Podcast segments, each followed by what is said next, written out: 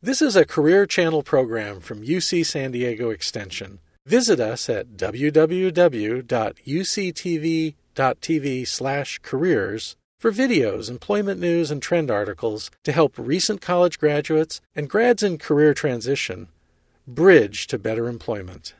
Ladies and gentlemen, distinguished speakers, on behalf of the class of 1968, the Center for Civility and Democratic Engagement, and the Goldman School of Public Policy, welcome.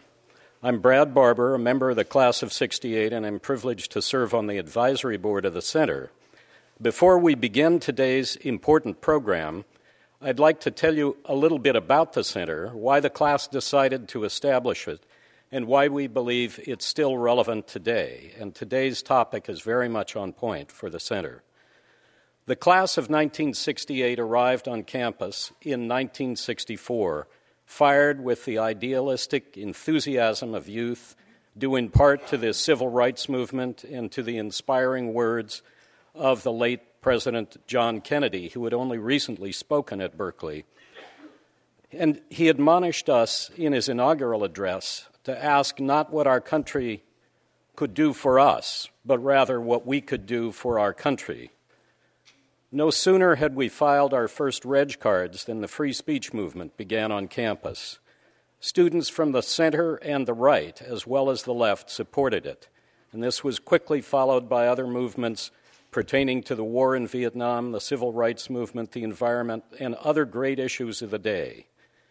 In many ways, everything seemed to start at Berkeley, and many of our class members were drawn, and still are, to the great controversies of the day. We believed in involvement and in the freedom to debate and speak freely about those issues, and we still do.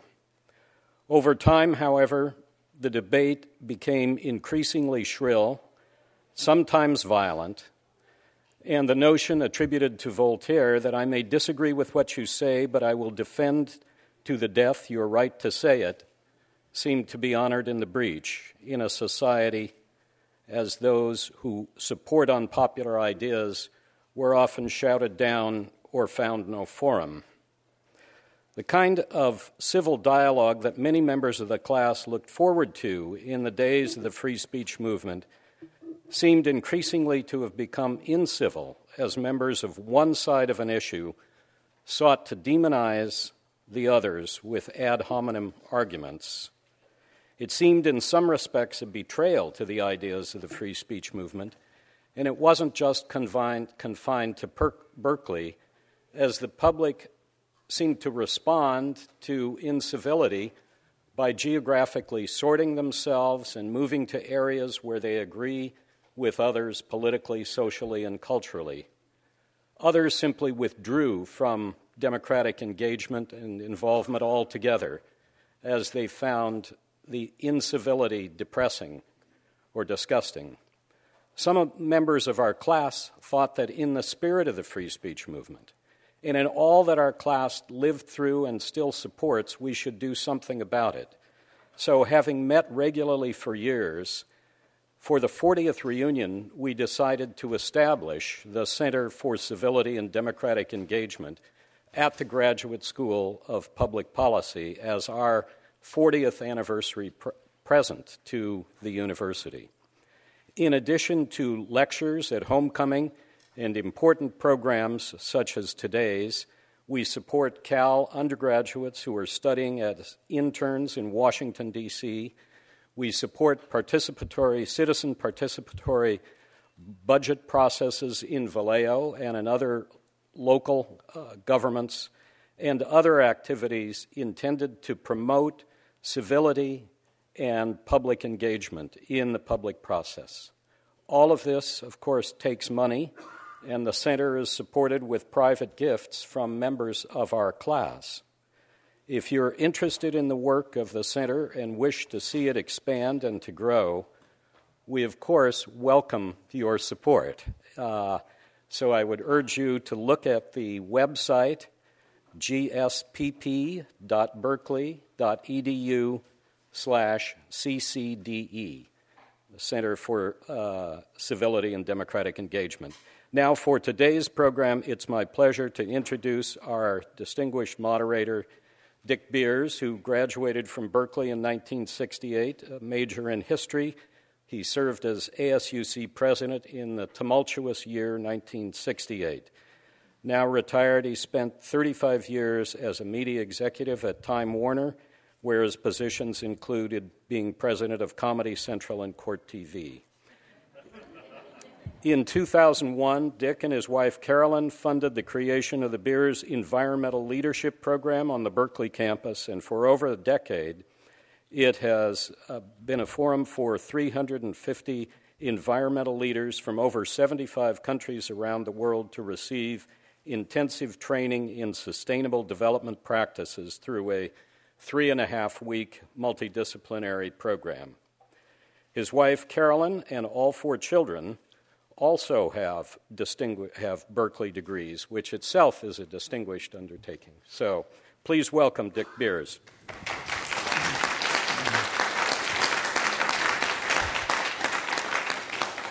Thank you very much, Brad. And I'd like to thank everyone from the class of 68 in the first couple of rows here who've, as always, done a spectacular job of putting the program together. It's always done uh, beautifully. Uh, I can't help but follow up on Brad's uh, referencing JFK's iconic quote, which we all recall. But sometimes I can't help myself and have to have a little digression. Benjamin I. Wheeler was kind of the first great president of the University of California.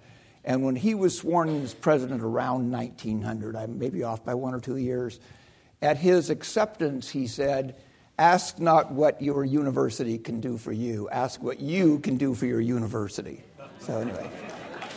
So he, he, he was ahead of the curve on, on that observation. Uh, our panel today is going to be focused on big money politics after Citizens United, keeping voters engaged in democracy. And I think we would all agree that these are not particularly happy times that we live in, and there's a great deal of controversy. And I think sometimes I think we feel like perhaps there's even efforts to discourage people from being engaged. And I think you look at almost any election cycle, voter turnout is a huge impact on who wins or loses, no matter where you're coming from on the political spectrum. So the question is the, point of engagement is a very critical one. Uh, today we have a very distinguished panel. Uh, I think you've all seen the literature, have them, so I'm going to be uh, a little brusque and go through very quickly, just highlight a few points because I think you're all aware of who they are. But I must tell you, it's a little bit humbling to take such distinguished resumes and uh, parse them a little bit. In any event, I'm going to introduce them in the order in which they'll speak. Uh, they will each make 15 minutes of opening remarks, which happily gives us over half an hour for questions and answers at the end, which I, we think we always find at these, uh, these sessions to be very stimulating. I'll lead off, uh, lead off with Nate Persily, who is the McClatchy Professor of Law at Stanford University. Uh, immediately to my right. He's a nationally recognized constitutional expert and he's taught at Columbia, Penn, Harvard, NYU, and Princeton. Also, he has a very distinguished uh, career of having got his undergraduate degree at is it Princeton or Yale?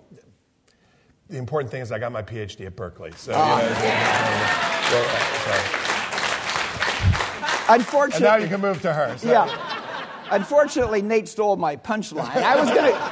I was going to go all through all these degrees he had at Stanford and then say he finally caught up with us with a Berkeley degree. But, but in any event, more, and I think what I'm going to have to do is surrender. I, I just turned 70 and I thought, is this is the year I wear glasses when I read? And so uh, I'm going to do that.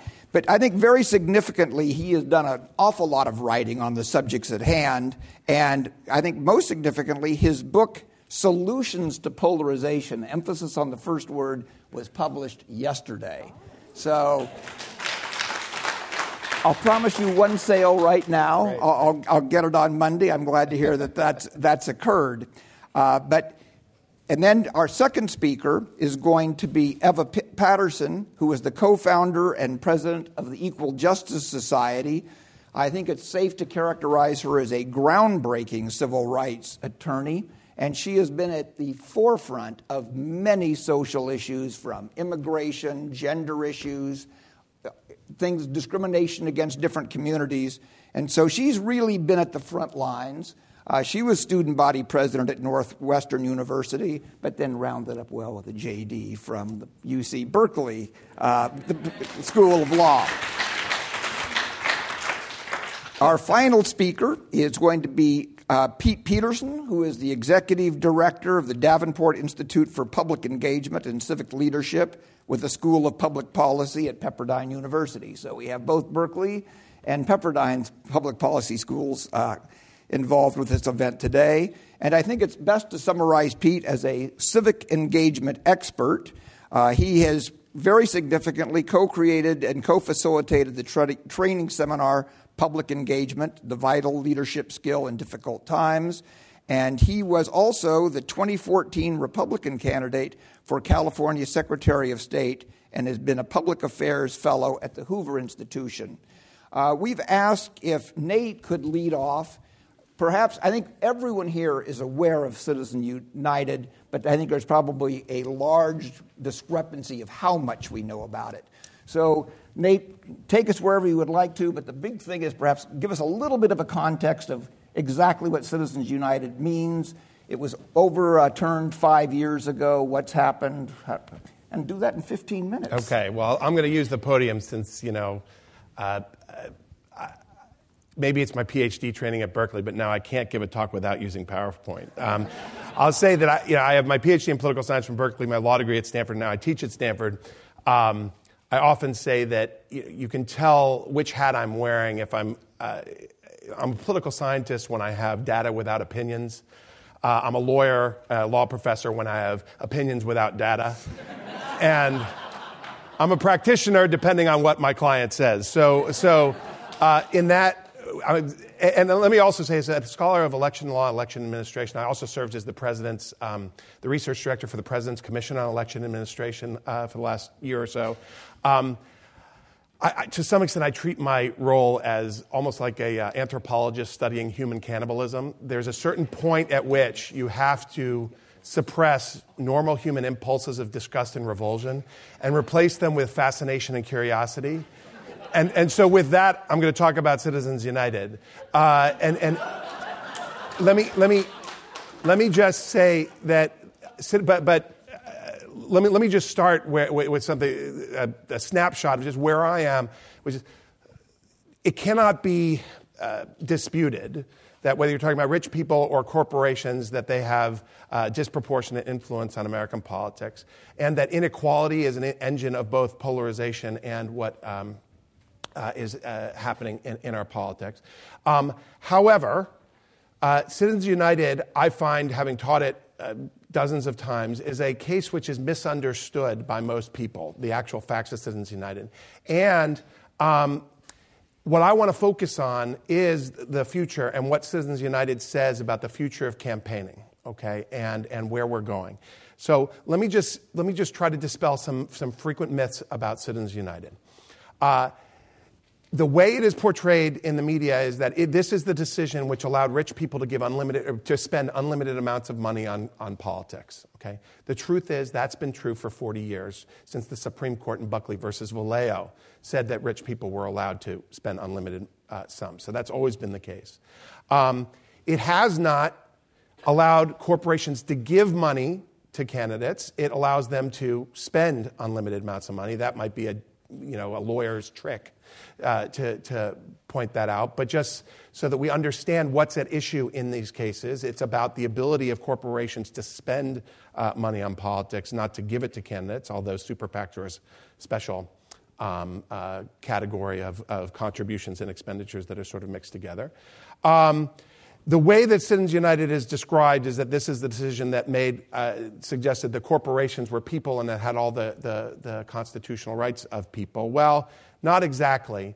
And one thing I want to emphasize today is one of the issues in Citizens United and for regulation of campaign finance generally is which corporations are going to have the right to speak, whether it's going to be media corporations on the one hand or other corporations as well. Um, and then two final, again, really just in my fidelity to, to my JD degree, uh, what, what, what Citizens United actually uh, was about. Did it give birth to what we now know as, as super PACs? Well, no, actually, there are some other decisions that came afterwards uh, in the lower courts that gave birth to what we call super PACs. Um, and as a consequence of Citizens United, have we seen a flood of corporate money going into campaigns? The answer is mostly not okay? And most of the money that you see that's in campaigns today, the Koch brothers' money, Sheldon Adelson, um, um, the uh, gentleman who just, I can't remember his name, who's now given all this money with Ted Cruz, that uh, it's mostly individ- rich individuals who are, who are giving a lot. Now, that's a problem in and of itself, okay? But let's, Citizens United has become sort of a mantra for our campaign finance problems. But I want to try to impress upon you that the actual issue in Citizens United, the constitutional issue about uh, corporations, and uh, their, their spending is actually a complicated one. So, with that, let me just, since most people I think don't really know uh, what Citizens United was about, let me play the move, the trailer for the movie, which was at issue uh, in Citizens United. It's called Hillary the Movie. No doubt the sequel will be coming to you soon. The problem with nostalgia is what we tend to do is you only remember what you like, and you right, and you forget the parts that you didn't like.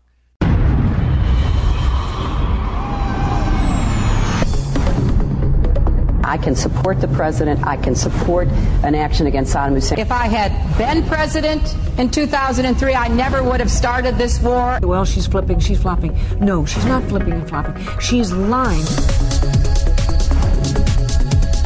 My plan does not create a single new government department, agency, or bureaucracy. That's what God put them on the earth to do, is make promises they can't keep. I'm going to take $10 billion away from a lot of these uh, industries. Hillary is really the closest thing we have in America to a European socialist. Oh, isn't that amazing? Oh, it's a woman. She can walk and talk. She is steeped in controversy, steeped in sleaze. Hillary Clinton, I know, is not equipped, not qualified to be our commander in chief. The bigger this campaign is, the bigger the choice is, the more trouble she's in we must never underestimate this woman. We must never understate her chances of winning. And we must never forget the fundamental danger that this woman poses to every value that we hold dear. You see, I know her. So let the conversation begin. I have a feeling it's going to be very interesting. And that's just the trailer.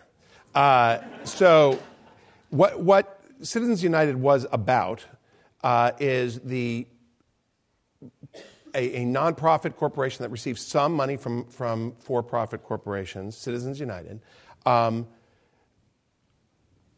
put that movie on demand, so like, like HBO on demand where you can download a movie, that's what the case was about. It was not about an advertisement that a for profit corporation was putting on and sort of inundating the airwaves with, right? That's sort of the way we think about corporate advertisements. It was more, uh, and one of the reasons I, I, described it as a case before its time, it's really about what the future of political campaigning is going to be about. It's about you accessing information, accessing uh, uh, an advertisement, or in this case, a movie, and downloading it. And so, uh, once you start thinking about it that way, it becomes a somewhat complicated case. And so, first, let me just talk about what law it violated, right?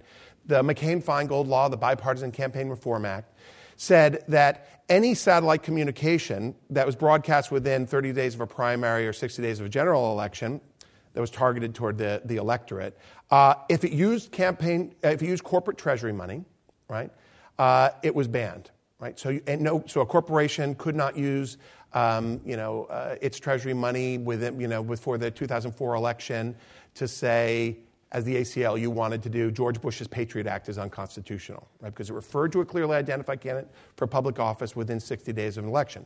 Citizens United, in a move that was pretty strategic to get at this law, puts this movie up on the internet, up on the internet and also um, on demand and then also distributed as CDs. And so it could be uh, downloaded. The FEC then uh, prosecuted them, and, and they uh, brought it to the Supreme Court, and as, you know, won. And they, the Supreme Court struck down this, what's called the electioneering provision of McCain Feingold. Now, what makes this a weird case, right, is that this is not your typical corporate ad that we're worried about, right? It's not, you're not, generally speaking, if I asked you what your fear is of corporate um, involvement in politics, which would be more sort of the inundation, right? That's why this sort of the dam breaking is sort of the, the image we have of, of campaign finance. Uh, it's the inundation of sort of the passive and captive watchers of TV to then be sort of have the onslaught of uh, corporate advertisements uh, sort of washing over their eyes. Now, of course, we in California, we don't get as, as much of that. Maybe we'll get it in the occasional statewide governor's campaign or uh, competitive uh, congressional seat, depending where you are. Uh, but if you're in Ohio or Florida, you see it a lot. Um, so the holding in Citizens United is that corporations and unions, because uh, unions were also prevented from using their Treasury funds to run these ads, um, have a First Amendment right to spend as much money as they want on electioneering, right? Um, which is what individuals had the right to do prior to that. So, individuals in Buckley versus Valeo, 1976, were granted a constitutional right by the Supreme Court to spend as much money saying, say, vote for me or vote for Obama as they wanted to. Um, more than that, what Citizens United also did, it, it, it suggested a very strict definition of corruption. So, what is corruption for First Amendment law is actually a very narrow concept now. So, it's really limited to the almost quasi bribery. The court says just the fact that money might have an influence on politics is not actually the touchstone of, uh, cannot be the touchstone of a regulation. You have to sort of prove that there is uh, something like a quid pro quo arrangement. One other uh, less heralded aspect of Citizens United, though, and it's important if you think about the possibility of regulation going forward, is that it upheld disclosure. Okay, so when we talk about dark money in American politics, which is what a lot of sort of the, the focus is on, uh, dark money uh, is a product of the fact that the federal statutes don't regulate all of the money in the system. It's not a product of Citizens United. Citizens United, even with Justice, it was actually eight to one at the Supreme Court. Citizens United says you can force people to disclose uh, they, their identities when they're um, uh, spending money. And so that is. Uh, uh, that's an aspect of Citizens United that's not appreciated, but if you wanted to think about reform in the future, disclosure is something that you can, uh, that the Supreme Court says you're allowed to do. All right. So there are a lot of ways the Supreme Court could have gotten rid of this case. They chose not to because they definitely wa- they wanted to deal with the big issue of um, whether corporations have these First Amendment rights to spend uh, uh, unlimited amounts of money on politics. If you're interested in the drama behind it, read uh, Jeff Toobin's book on the Roberts Court. Now, what I want to uh, suggest to you, though, is that, as I said at the beginning, that Citizens United is a case as much about the media and the medium, okay? And so, thinking the, the hard fact of Citizens United is how do you distinguish between regular corporations, for profit corporations on the one hand, and media corporations on the other? And then, secondly, the medium of political uh, expression. Um, because, as I said, Citizens United is a case before its time because in the future, uh, not too distant future, this may be the last election that's coming up that's going to be preoccupied with television ads. Uh, most of the communication that you received is, is going to be over the internet uh, because the TV is going to be basically an outgrowth of your computer if it isn't already. And so when you start thinking about this question of regulating corporate expenditures through that lens, it becomes extremely difficult. If we have time toward the end, I can play a little uh, snippet of the oral argument from Citizens United where the most difficult thing that the acting Solicitor General confronted was this question Can you ban corporate books that refer to candidates for office? Suppose that they, uh, put, instead of Hillary the movie, they had produced, you know, Doubleday had produced Hillary the biography. Okay? Clearly, you, the Solicitor General, are not going to say that you could ban books that are produced by corporations. And he sort of goes back and forth, and in the end, he says, well, yes, you can. And then, as I'm told from people who were in the court that day, there was an audible intake of air on the court because people said, and when I tell my students in my First Amendment class, I say, and if you learn nothing else in this course, if you argue before the Supreme Court, don't be on the side of book banning, right? Because uh, that is sort of a, surefire way you're not going to end up uh, winning the case. But it raises an interesting question. So, do corporations not have First Amendment rights? Well, if, if they really don't have First Amendment rights, then you could ban uh, uh, corporate sponsored books, right? Is there a way to distinguish uh, corporate ads, corporate movies, uh, pamphlets uh, from books? Um, and it, that, that, proved to be extremely difficult for the lawyers in the case. Secondly, and I'll end here since I'm, and I can, we can do more in the question and answer. What about uh, the, the medium uh, and thinking about the, the advent of the internet.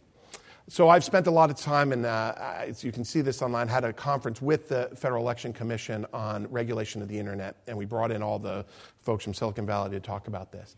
Um, and there is a real challenge in thinking about how, as difficult as it is to regulate television advertisements, whether it's disclosure or the amount of money that's being spent on it, once campaigning moves to the internet, right, where a you know a, a uh, Russian teenager in his mother's basement can put up a YouTube ad, right, saying vote for, vote against someone in American politics, or a Saudi sovereign wealth fund can do it, let alone corporations in the United States or elsewhere. Um, then it, it, it almost becomes unregulable right? And uh, that's why Citizens United, because it was really about this pull technology, the ability to access uh, these kinds of ads, is, is a, a, case before its time. So, uh, to, but to end on a happier note, or at least a perspective note, so what's the solution, right? What, what do you what do you try? Because, as was mentioned before, we've got a, a, book on solutions to polarization, and there's a lot on campaign finance in it.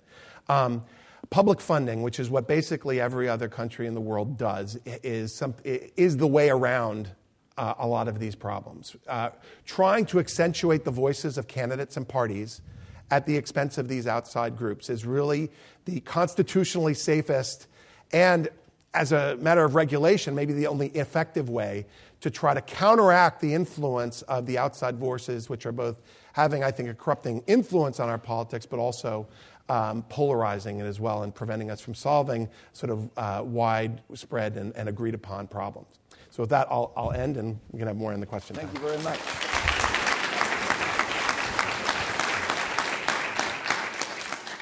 That was great, Nate, and I'm, I'm, already looking forward to the Q and A. I mean, I can tell we're going to have a, a, lively discussion here.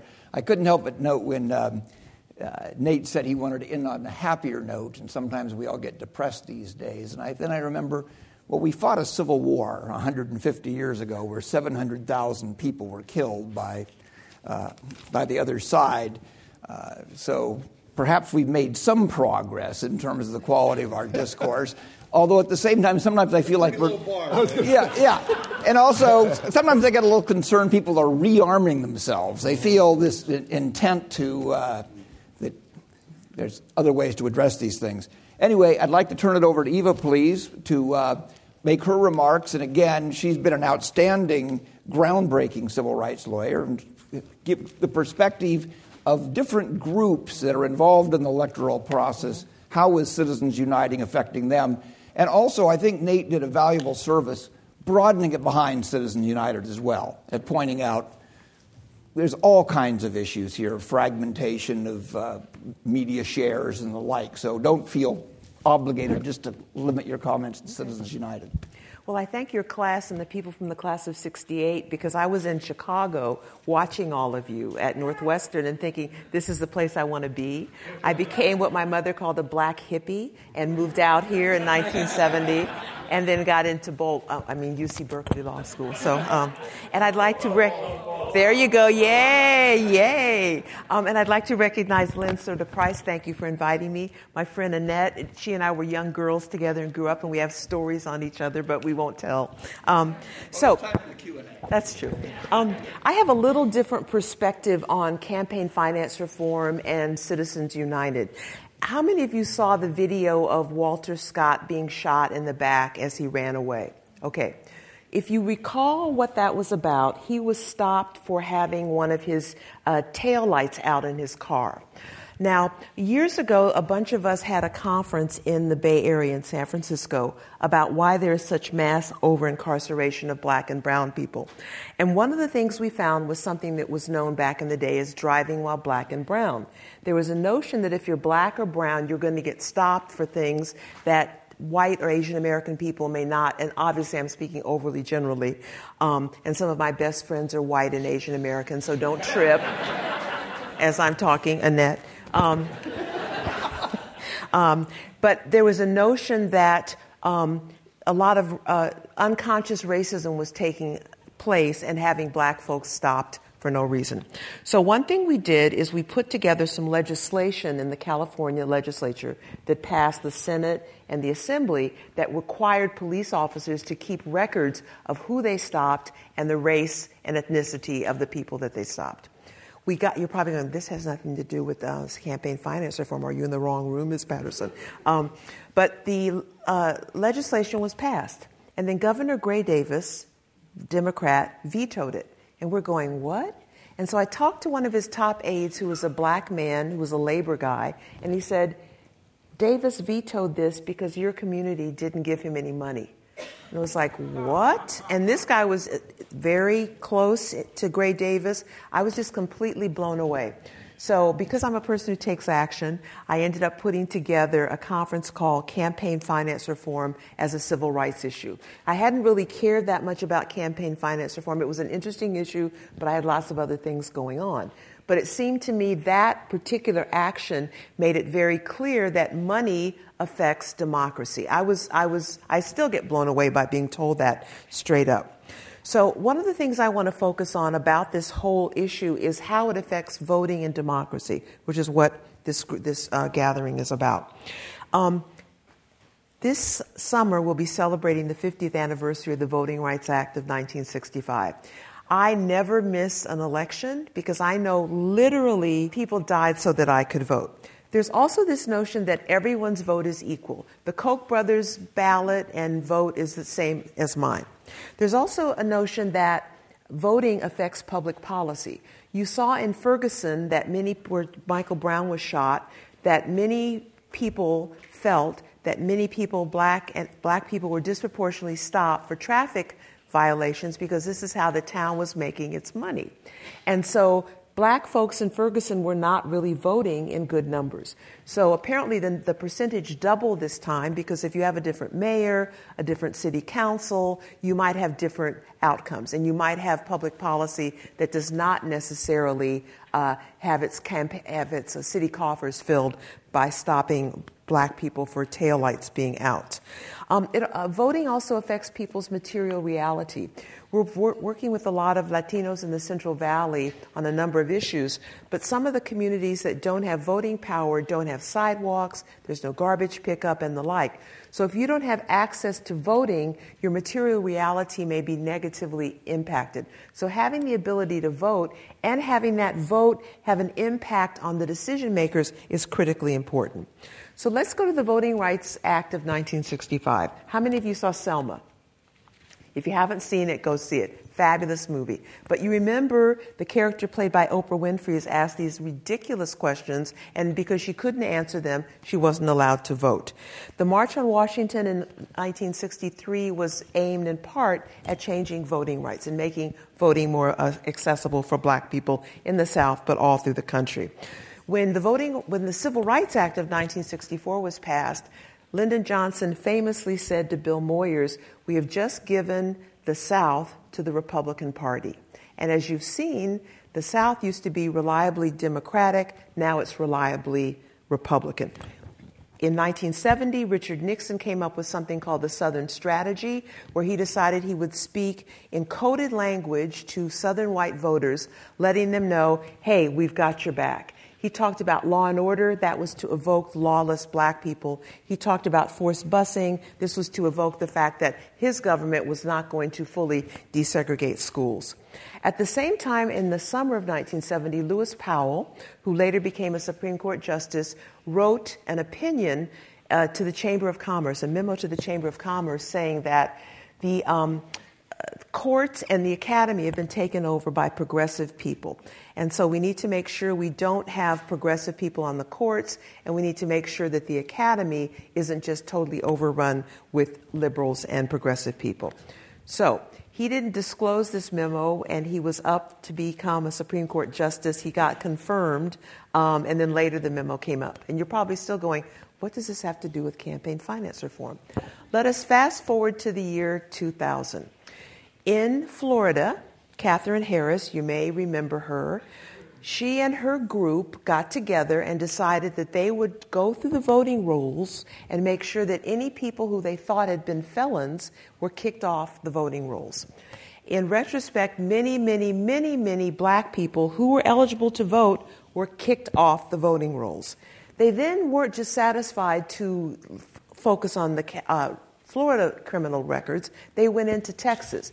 And so they had felons in Texas, and if your name was like a felon in Texas and you were on the Florida voting rolls, you were kicked off. Now, what happened on this occasion was that black people were disenfranchised. And then you had the great hanging Chad disputed election in 2000. Now, there's a law professor here. I've taught as an adjunct, so I don't have your, your credentials. But um, many of my friends who teach constitutional law say it's very difficult for them to teach the case that came down and decided that election, Bush v. Gore. Um, they even said in the opinion, this, this um, holding only applies to this fact situation. I've heard, and maybe you can uh, say, tell me if this is apocryphal, but someone said that Ruth Bader Ginsburg had in her original version of the opinion uh, the statement that the only equal protection rights that have been violated in this circumstance are those of black Floridians. Scalia asked her to take that out because this was going to be the history of this election, and she took it out. I'm, it breaks my heart that she did that, but think about the fact that you were disenfranchising black folks, you had a disputed election. Had we been on the rolls in a righteous way, the election would have come out a different way. So, you have President Bush instead of President Gore. You have Roberts and Alito appointed to the Supreme Court. You then have Citizens United. So you see how this all kind of connects together. If you pervert the, um, the, the right to vote, if you keep black people from having our votes counted, you have these dire, dire consequences. So we come full circle. We look at what this current Supreme Court has done in terms of voting rights. You've got the Shelby County case. The Voting Rights Act of 1965 was passed to make sure that certain counties and jurisdictions in the South that had had a history of disenfranchising black people, that these particular jurisdictions were looked at very closely. And if they were changing certain rules and regulations, they had to have these regulations pre cleared by the Justice Department. The Shelby County case, with the majority now that is the result of the st- stealing of the election. To me, I just will speak for myself. The class of 68 doesn't endorse what I'm saying necessarily. Berkeley doesn't endorse what I'm saying necessarily. But it felt to me like a bloodless coup. Black people were not allowed to have our votes counted, and it affected who became president, and we've had all these consequences flowing.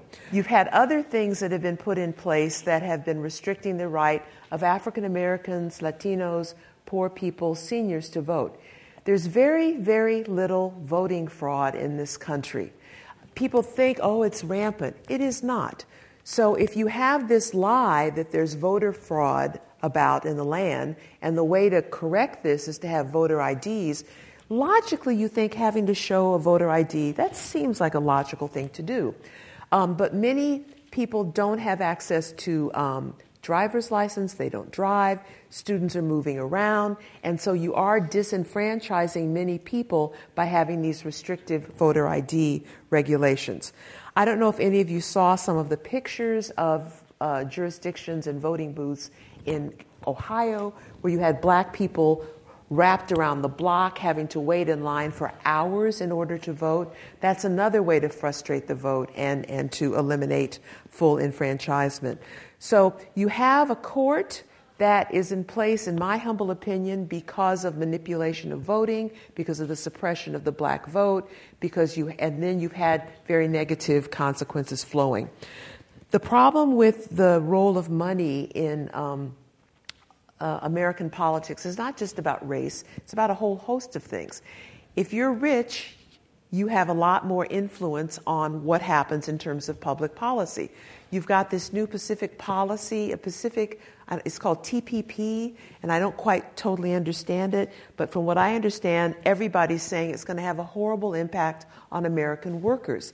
Yet, American workers, because unions have been uh, kind of weakened over the past few decades. American workers have very little say in the American political process. The last thing I'll say is this, and I'm just quoting from um, um, somebody I heard probably on MSNBC last night, but they said, look at the big collapse of the economy in 2008. Who was helped by that? Somebody said there could have been a plan where you gave money to people whose mortgages were going south to keep their homes. I remember Paul Krugman screaming at President Obama, who I love and voted for, but he was saying jobs, jobs, jobs, jobs, jobs. There were no jobs plans coming out of the White House. You had the people who ruined the economy, yet we have this kind of axiomatic statement too big to jail. Nothing happened to those people who ruined the economy because they have disproportionate power in our system. And it has a lot to do with not just campaign finance reform uh, and campaign financing, but with lobbying. What you hear now is that candidates are on the phone 24 7 raising money. You can't fault them. You will be buried, at least for the present, by TV, by ads for TV, and you'll be buried by your opponents. So candidates have got to spend all their money raising funds. And as the professor pointed out, the Supreme Court has said getting influence as a result of your contributions does not constitute corruption. But it certainly does mean that it's not a level playing field. And so we as a, as a society must figure out how to deal with this. I'm for full public financing of elections. I think that's the way to go. I think it levels the playing field. But I wanted today to kind of bring a little different flavor to the discussion and talk about how African Americans, people of color, poor people, and the civil rights movement intersect with campaign finance and campaign finance reform. Thank you.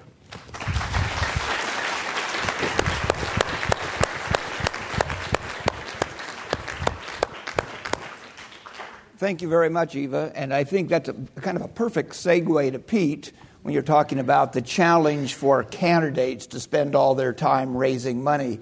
And uh, I want to thank you, Pete, for having the courage and the fortitude to step into the arena and run for office. I, I must say, as a citizen, I have oftentimes thought, who would want to run in, in these, these days with money playing such a role? So, anyway, you have a fascinating experience here with civic engagement.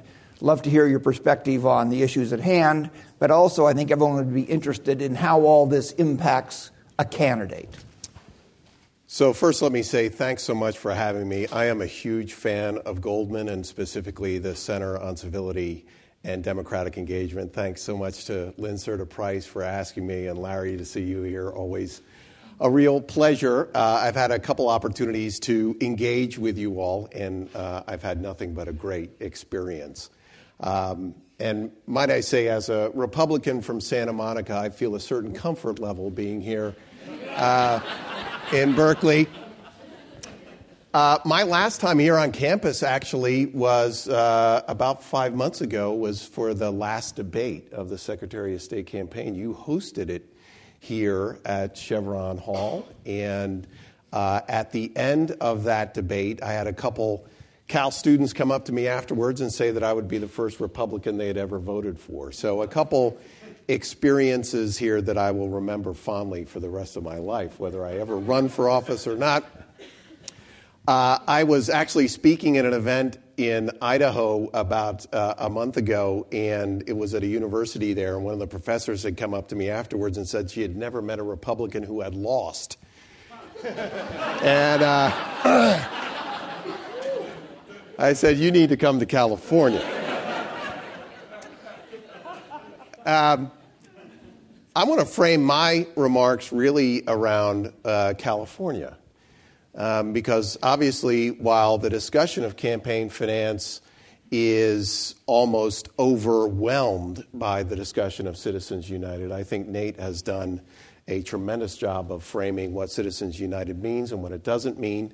I want to talk a little bit about my experience as a candidate someone who's been involved in the world of public policy for about a decade, but learned some very interesting lessons that I hope uh, were at least um, eye opening for me, and I hope might be, uh, might be enlightening for you all. Um, let there be light is the phrase here. And um, I want to talk a little bit about that experience and then transition to some places where I think there could be some interesting opportunities for some multi partisan uh, dialogue around possible reform, and then talk just a little bit about the work the Institute does where, where I come from at, at Pepperdine.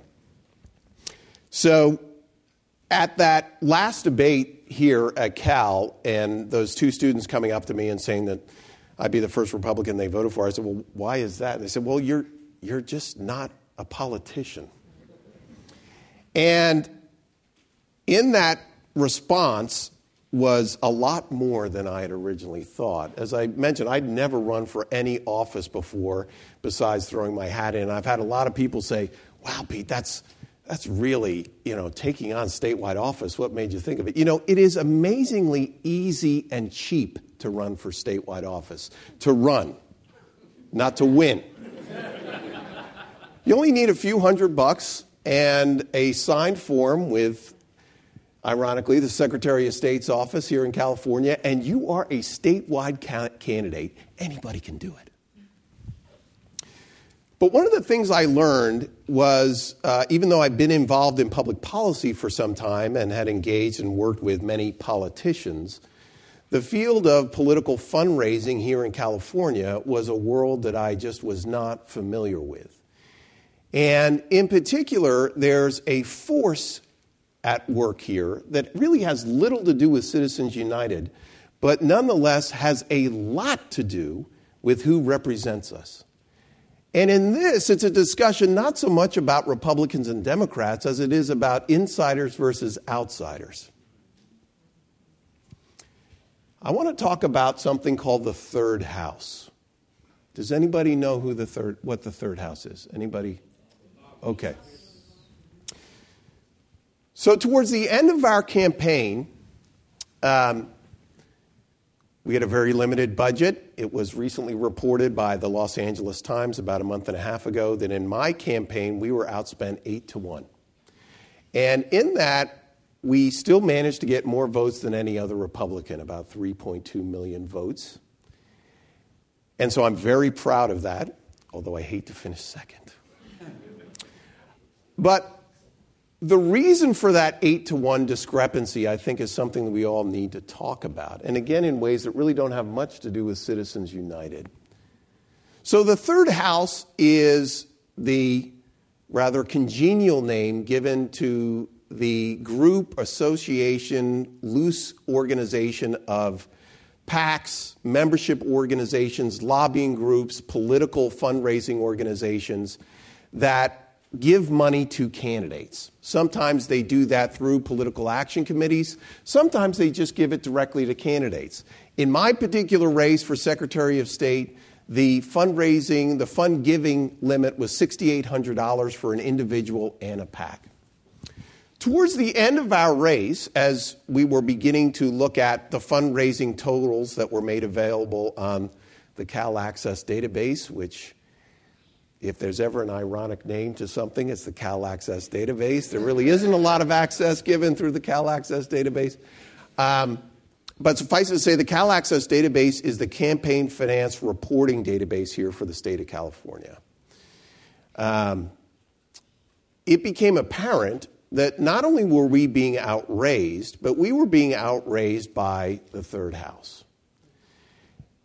So much so that the graphic that we were, the infographic that we created on the campaign that was the most forwarded and shared on Facebook, because of course we never had money to do TV advertising, um, was a, a stacked bar graph that showed in breaking apart the fundraising sources between individuals, PACs, and corporations we got about 80% of our donations from individuals and 20% as a mixture of PACs and corporate fundraising. My opponent was almost the opposite. It was about 75% of his fundraising had come from PACs, unions, and corporations, and about 25% had come from individuals.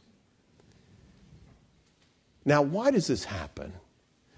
My opponent had been a two term and terming out state senator. And I would love to say that I was just a squeaky clean candidate and I had made a principled stand that I am not going to take any money from the third house. That's not the case. On numerous trips to Sacramento, because that's where many of these third house organizations are based, uh, we made repeated attempts to speak to various organizations that go by names that you would never believe have any real connection or interest in the Secretary of State race. You know, like the California State Association of Orthodontists. Why, why would they care about a Secretary of State race? So we're, we're speaking with a, with a number of these different organizations, and on several different instances, we were told in no uncertain terms Pete, it looks like you're running a very interesting campaign. You're kind of presenting this good government message. You're coming from the outside. There's a chance to maybe never move us towards a two party state, but maybe a one and a half party state would be nice. And then we were told, and this happened several times, that, you know, Pete, we'd love to support you, but we have a bill in front of your opponent's subcommittee tomorrow. And if we give you a check and that goes up on the Cal Access database, we're going to suffer consequences for it. Now, there's been a lot of talk, and actually, some significant reforms have come into place around campaign finance here in the state of California. This past year, uh, legislation was passed and signed that limited or created blackout periods in which fundraising could not take place by sitting state legislators in one month prior to the end of session. And what that created for us was what we thought was an opportunity to do fundraising during that period as a non legislative candidate. And what we learned was really that when we come back into session, it's not like they're not going to know we gave you the money. so, the power of this third house, which even a very learned, politically engaged audience here doesn't seem to know exist, I really think is something you do need to know exists. Now, what can you do about it? As I said, this past year has been the most active around reform on this issue, and I support the blackout periods, such as they are. But I think one of the things that would need to happen is actually non legislative. I think, and this is something that I've proposed, that unfortunately, the way that we evaluate the success of a political campaign is all down to the money they're fundraising, right? If you look at during the campaign, and because we were getting our clock cleaned, whenever a report was made about here's uh, Pete Peterson against his opponent, his opponent has raised $1.5 million. Peterson has raised $250,000. If you're just picking up the San Francisco Chronicle and reading that, you would say, well, who is this guy? Right? Without taking that second level discussion about, well, maybe it would be important for me to know, just in parentheses, next to every time a fundraising total is announced, here's where the three different buckets of money, here's where the money is coming from. Because maybe it's great that my opponent was raising 20 times the money we raised from PACs, unions, and corporations. But maybe people would like to say, you know what, I want to support someone who's gotten most of their money from individuals. Just that is a, a signal to me. So I want to close with maybe something that I think could be of, of some interest and maybe prompt some questions.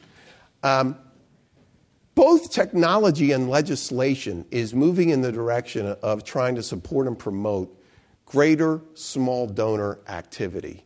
Uh, Congressman Sarbanes from, uh, from Maryland who uh, is a Democrat but has raised, proposed some legislation that I think is very intriguing, not about a complete and utter public financing of campaigns, but maybe looking at some ways either through uh, tax deductions or actual public financing to buttress and multiply small dollar donations. Uh, I think that really what most of the public cares about is not so much one candidate getting $20 million more than another. But say, for example, if it were known that, yeah, one candidate is really getting a lot more than the other, but that person has actually raised more money from individuals, I think that actually could influence the way voters make their decisions and actually could give outsiders like me and maybe like some of you give us a better chance just through that little piece of information. So I think the proposal by uh, President Obama to uh, it's not a proposal, but just maybe that allowance that it would be worth looking at mandatory voting, I think actually multiplies the problems that we think about in Citizens United. If we're going to increase and demand more voters voting, it actually in, it, it, it, increases the necessity of raising more money to reach them. Uh, I would really try to uh, get at that more effectively uh, to try to find ways to Uh, support and promote more small, dollar donations and participation. So, thank you.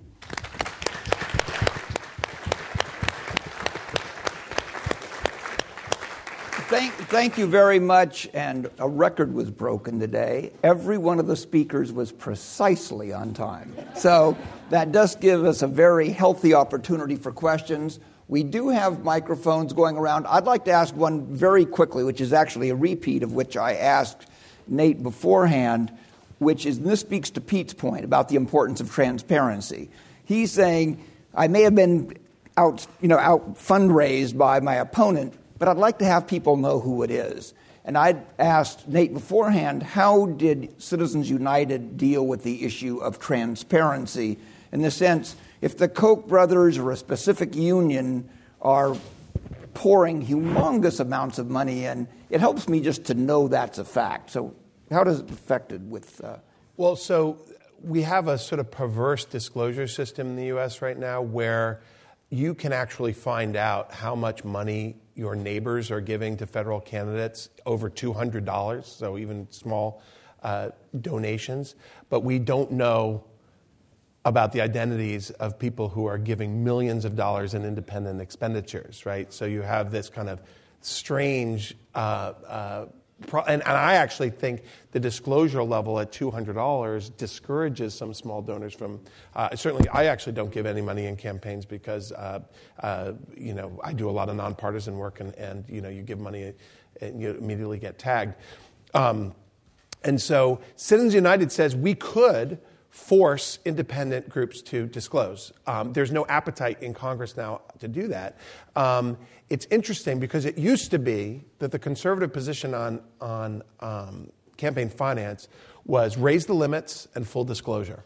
Okay. Um, now, even disclosure has become uh, uh, divided along party lines, so that there's no appetite for disclosure at the federal level. And you know that at state level, you'll, you'll get some forcing of disclosure of independent expenditures. Uh, now, the, the, the conservative argument is that um, the more disclosure you force, the more retaliation there is. We obviously had a, we had a case here in you know California, also they had in Oregon with people who contributed on say uh, on initiatives dealing with bans on same-sex marriage. Uh, that then they felt that they were uh, retaliated against because of their their contributions.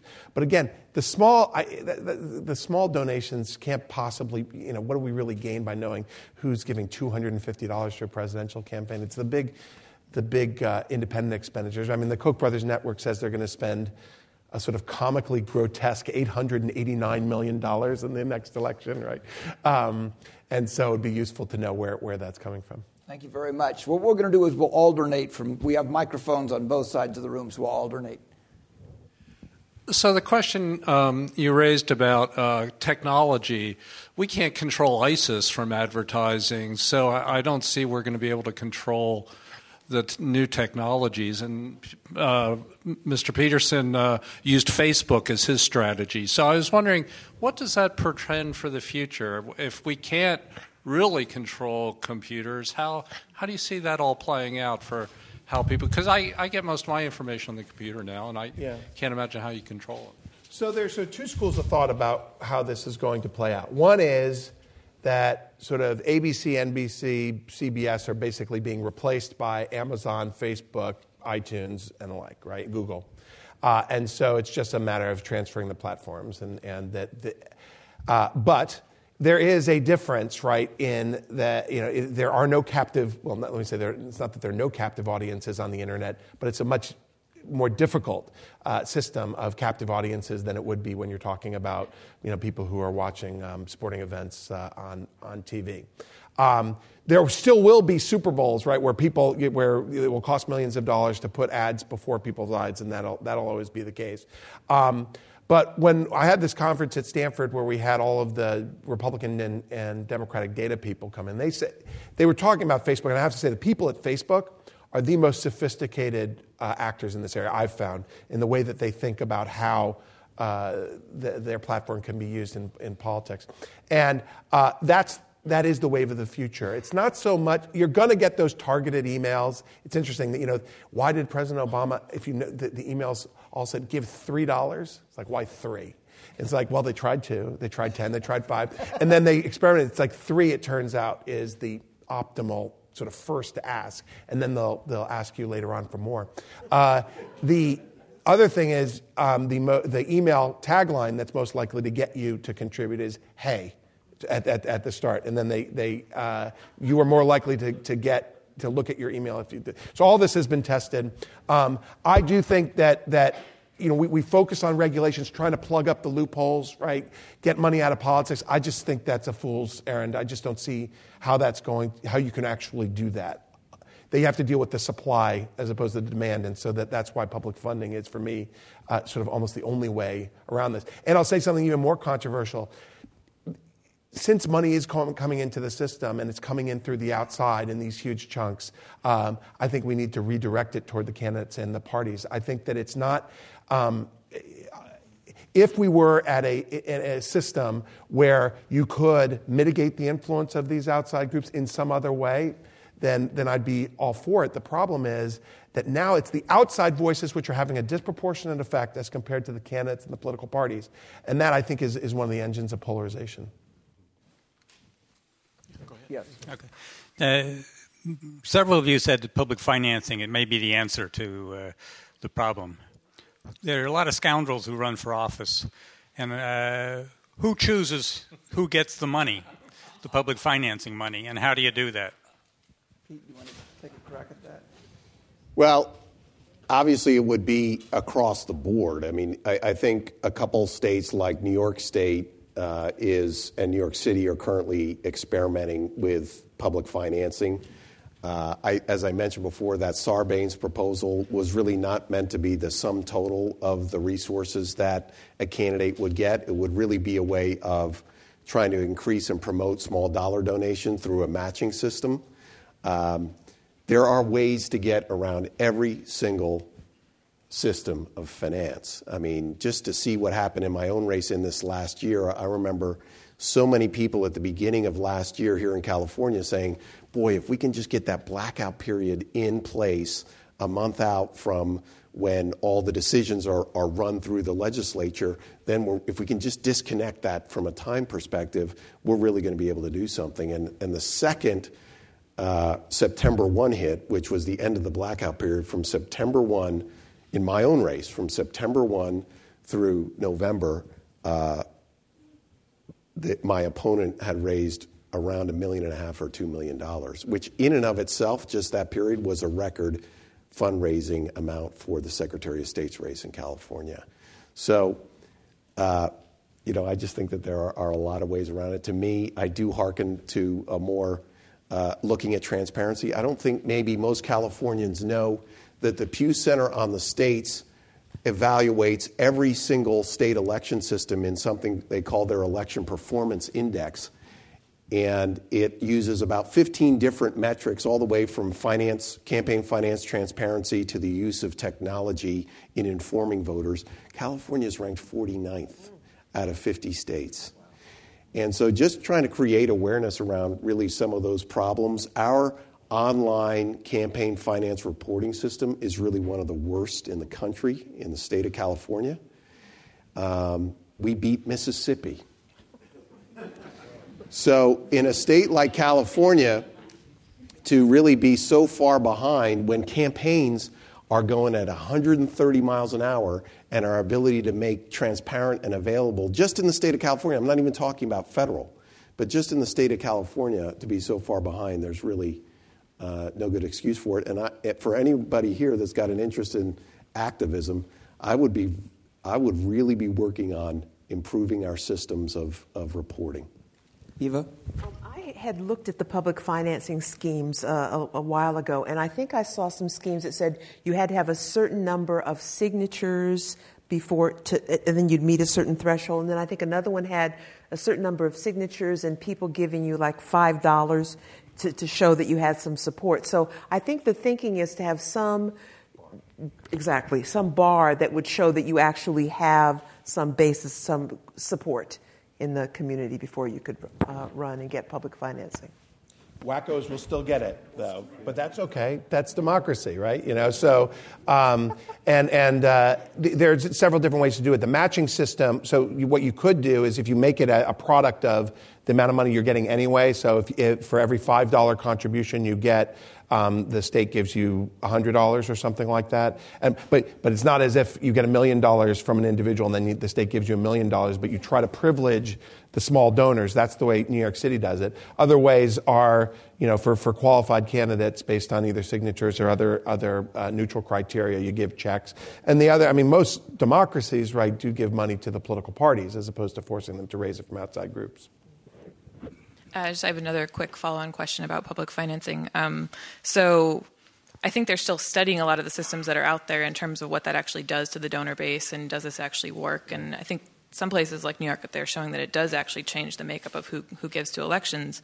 Um, but my question more is about um, actually being able to pass public financing. I think historically, you're already shaking your head. yeah, not, um, in, not, in, this Congress. I can tell you. I mean, I've, I've had uh, conversations with pretty top uh, senators about this, where I said, I said, well, you know, because you know, I, I, gave the spiel on Citizens United. I said, but you should know, I'm in, I'm in favor of public funding. They said, taxpayer financed elections, and it's like, oh, well, that's that's the end of it, right? Because because you know the idea of uh, public financing is one of the least popular uh, even among the general public, least popular campaign finance reforms because the idea of welfare for politicians, which is the sort of uh, way that it's, it's put out there, is not exactly a big selling point, right? Um, and uh, but, but, you did you have seen it in Connecticut and Wisconsin and Arizona a lot. Now some of them have been poorly structured. Supreme Court struck down the Arizona system for one reason or another. But I, I jumped in before you finished your question. I was going to say, do you see that changing at all at a local level? Yeah. Um, and do you think that there's a way to message public financing to individuals in which we can basically say, look, you, you end up paying for elections one way or the other, right? Um, and so public financing is, yes, it's public dollars, but um, without it, here are the other ways that you're sort of end up paying down the road in terms of poor public policy and other things. I guess I would have two responses. One, the incumbents are the people who have the access to the money, so it's not in their interest to say you can't use your access to the money to get reelected. And then the other thing, I, am an Air Force brat, and so I have a lot of friends who are Republicans. I actually have some Republican friends. And thank you, thank you. Um, and, and they feel that the current way of, of financing elections and lobbyists, the third house, they think that stinks as well. So I think this cuts across uh, parties. And I haven't seen any polling on this, but it seems to be there has to be a way you can develop a message to get the people to understand your views are not being taken into account, whether you're Republican, Democrat, unless you're very, very wealthy. Your vote kind of counts, but you don't really have any influence. But I don't know in whose interest it is to push that message, except maybe us on the panel. Well, and I, I would just say as well, I, I think one of the forces to bring change in that area is actually going to come from candidates that are running from the outside, right? Because I think, I, I think if there could be shown, and we, we could never get there in my campaign, but what I was desperately trying to do is I wanted to get to a place where I could say, I've had more individuals give to my campaign than my opponent has. And technology, I think, is actually moving in that direction. I have some friends that are working in that space to use Twitter to directly facilitate small dollar donations. And I think when you start to get candidates, and it's reported that they're running on a very populist platform, which done well, populist platforms should cut across party lines. If it becomes an insider versus an outsider discussion, and you can run a successful populist campaign, which may not raise as much money as the incumbent, but shows where that money is coming from, then I begin. I think you can begin to open the door towards a discussion. Well, then how can we further promote and encourage more small dollar donations? There might be a very interesting coalition that could be formed around this. You know, um, working class people, poor people, Republicans. I'm thinking of the line from Casablanca. This could be the beginning of a very interesting relationship. but there are a lot of people who have the same interests, so maybe Oh, yeah. something could happen. We'll, we'll talk. In addition to public campaign financing, I wonder if you could comment on other solutions to especially polarization, political polarization. One of you has written on that subject, but I'd like to hear from all of you. How much time do you have? Uh, so, so let me, there are two schools of thought, I think, on what um, how to address polarization. Well, I'll call them the good government and the bad government schools of thought. So, good government schools are uh, things like redistricting commissions, campaign finance restrictions, uh, changes to the party primary uh, system, and the like. Okay, the hope of the good government school is that you will be able to generate enough uh, elections of moderates that then they would be able to um, mitigate the polarization that we see at, at the elite level. I actually think that that's going to be extremely difficult. Um, because of residential sorting and other problems, uh, it's going to be difficult to uh, somehow get a whole you know, swath of Rockefeller Republicans, I'll call Pete Peterson Republicans if that's fair, uh, uh, or, or, or moderate Democrats to be elected. Those days are over for a lot of reasons that I could go into. And so uh, then the question is which poison do you choose? Do you choose the party leadership now or the outside groups? Okay? And so if you choose the party leadership, right, then it's, again, it's not moderates, but it's empowering those who can restrict the wingnuts on the outside, right? And, and so the, uh, that is where I come out in a series of reforms, and, and public finance is actually one of them, to try to empower uh, the political parties to, to uh, rein in the outside groups. Um, I'm sorry. I I was going to kind of attack the Republicans on this, but I think the Democrats do it as well. The way we now frame political messaging demonizes the other side. And there are, are practitioners of this, like the cat Frank Luntz, who figures out ways to articulate ways to make the other side look bad. The Democrats do it as well. I don't know, it feels like an, an arms race from both sides, and I don't know in whose interest it is to stop this, but both sides um, feel that they can get benefits from polarization. And it's been going on for a long time. I do it. I do it. I'm sure I did it in my comments here today. Um, and maybe we all have to step back and figure out that doesn't help our country because it's, well, I'll stop. I, I just want to add in that too and go along with Nate. I agree that the it, it sounds somewhat counterintuitive, but just going from my own experience, that the empowerment of parties actually is a way to get here. Because as you denude parties, which has in some ways been the capital P progressive history, you actually reduce not only their impact, but the willingness of people to participate in them. So they get smaller and smaller and smaller, but they still have structural power, right? So as, as much as we want to say, you know, the parties are really the problem, in many ways, the interest, I think, towards uh, trying to weaken or at least dampen this polarization is to make the parties as big a tent as possible because we still give them considerable political power. And as someone who had never gone to a political convention before myself running for office, these are unique places. You know, I'll just speak as someone going to a state Republican convention. And but it, I think it would really be in the interest, especially for those of us who care about polarization, that the bigger tent you make the parties, and you have to incentivize that through increasing the power of the parties, you want to get more people involved, then I think that's a way of actually getting at this issue around both polarization and the power of these outside groups that are really, by and large, unaccountable. I have one other thing I want to say quickly, and that is it seems to me at the national level, the notion of compromise is now a dirty word. And so, how do we get back to the place where Democrats and Republicans know they have to give a little and, and come to some common denominator? That's gone. And I, and I don't know who has the ability to bring that back, but that's all part of the polarization as well, and, and it's tragic. Um, yeah, I just want to thank all of you for coming out today. This is really cool. Um, a lot of you guys touched on the fact that this is um, this problem is not in a vacuum, right? That there's systematic causation, um, and there are other factors at play.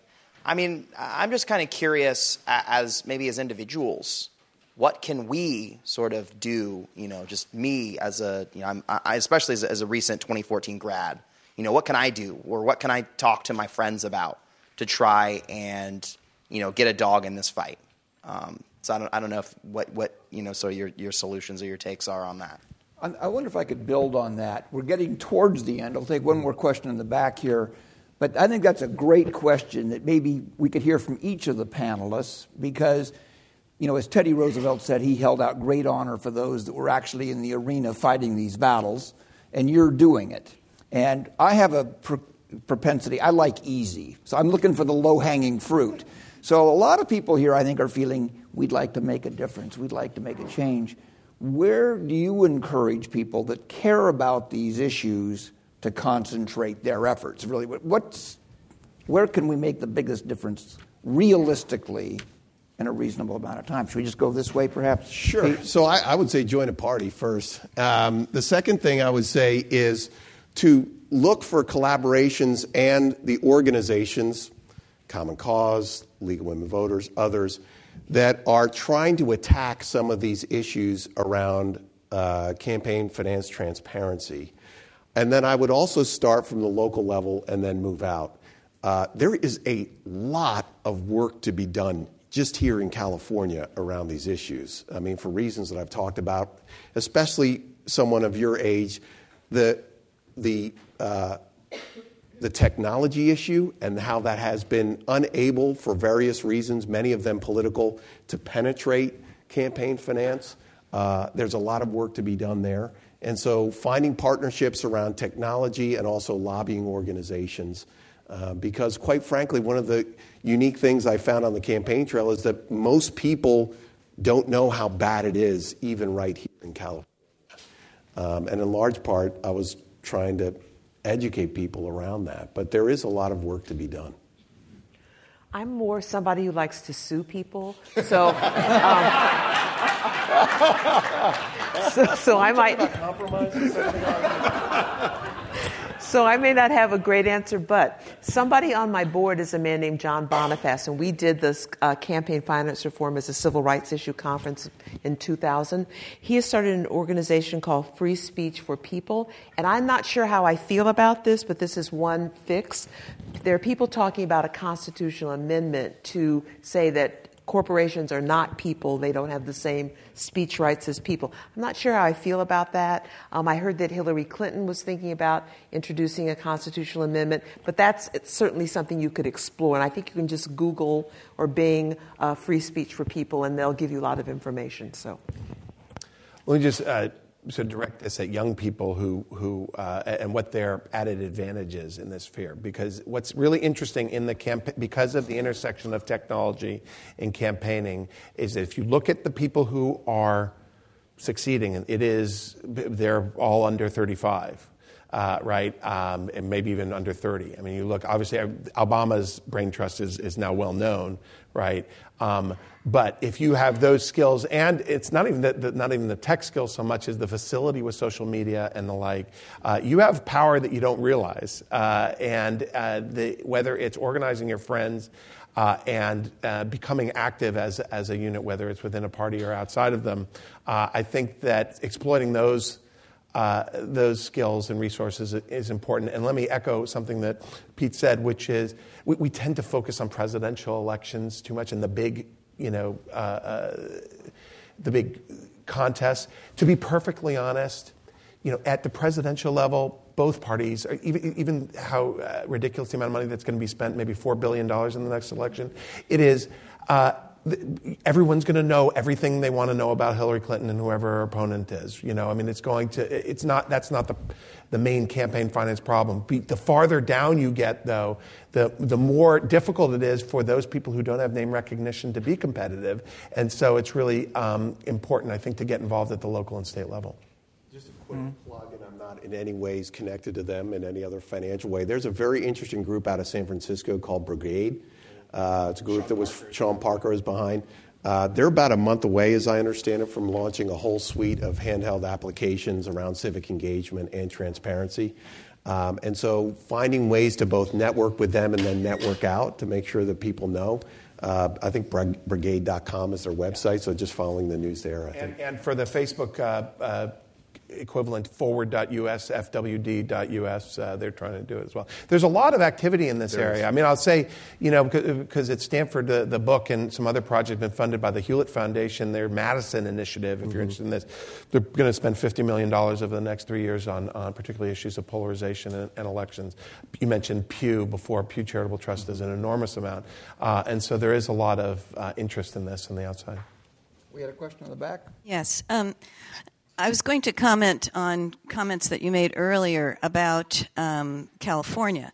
And I have a very close friend who just termed out of the assembly. But one of the things that she uh, thought was really important was in California that we eliminate term limits because term limits have um, really allowed the lobbyists to control the legislature. And that would be a fix. Now, apparently, we kind of fixed it, but not really, where now people can be in the legislature for 12 years. Um, and so that might change some of the revolving or the musical chairs that's going on currently, but who knows. But anyway, I'd like you to comment on that. Then the other question that I have, because I'm still a little confused, is um, I don't understand how Citizens United or the other. Uh, uh, suits that were uh, that were upheld, um, decisions that were upheld um, uh, regulating money, how that affects um, public funded elections at the state level. Um, I'm confused about that because I thought that it it uh, affected all all elections, state and and federal. Let's take the term limits uh, question first, which actually here at Berkeley is, is the repository for all the research on term limits. I mean, uh, uh, Bruce Cain, who's now at Stanford but was my mentor at Berkeley, um, was uh, led a whole project uh, studying the effect of term limits to and, and pointed out that particular point, which is that if you have uh, fewer politicians who are are there and develop expertise, well, then it's just the permanent lobbyists who are the ones who basically run the show. And it's a, but and that's a lesson again as to sometimes the perversity of a lot of these good government initiatives, which is that the attempt is to sort of whether it's to dampen down the parties or to, to cripple the candidates, well, the outside groups then are the ones who are left holding the bag, and then they, they, uh, their power is accentuated. Just to be clear on, on um, the effect of these decisions on state elections. So, so, so Citizens United and the McCutcheon decision, as well as any other campaign finance decision, has the effect of striking down any analogous laws at the state level. So, for example, most notoriously in Montana, which also had its um, a ban on corporate spending, and which dated back well over 100 years because of the effect of the railroads and the utility companies out there basically buying elections. Uh, they, they, that decision was also affected by Citizens United, and so all the laws that ban corporate spending in state or local elections are now unconstitutional. Um, however, public funding um, would be constitutional at the federal level, and it would be constitutional at the state or local level.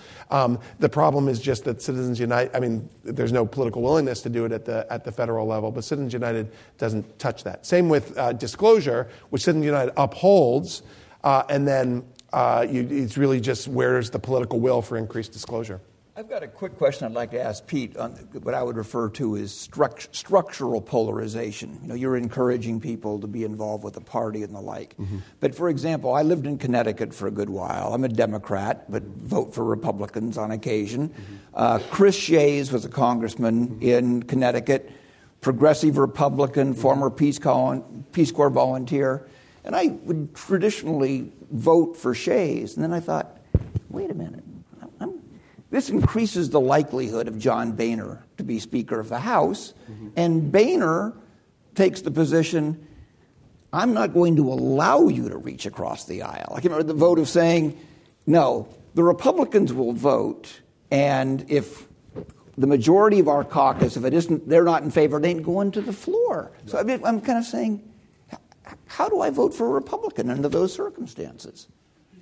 Well, again, in California, we don't have that problem. Um, uh, we have other problems.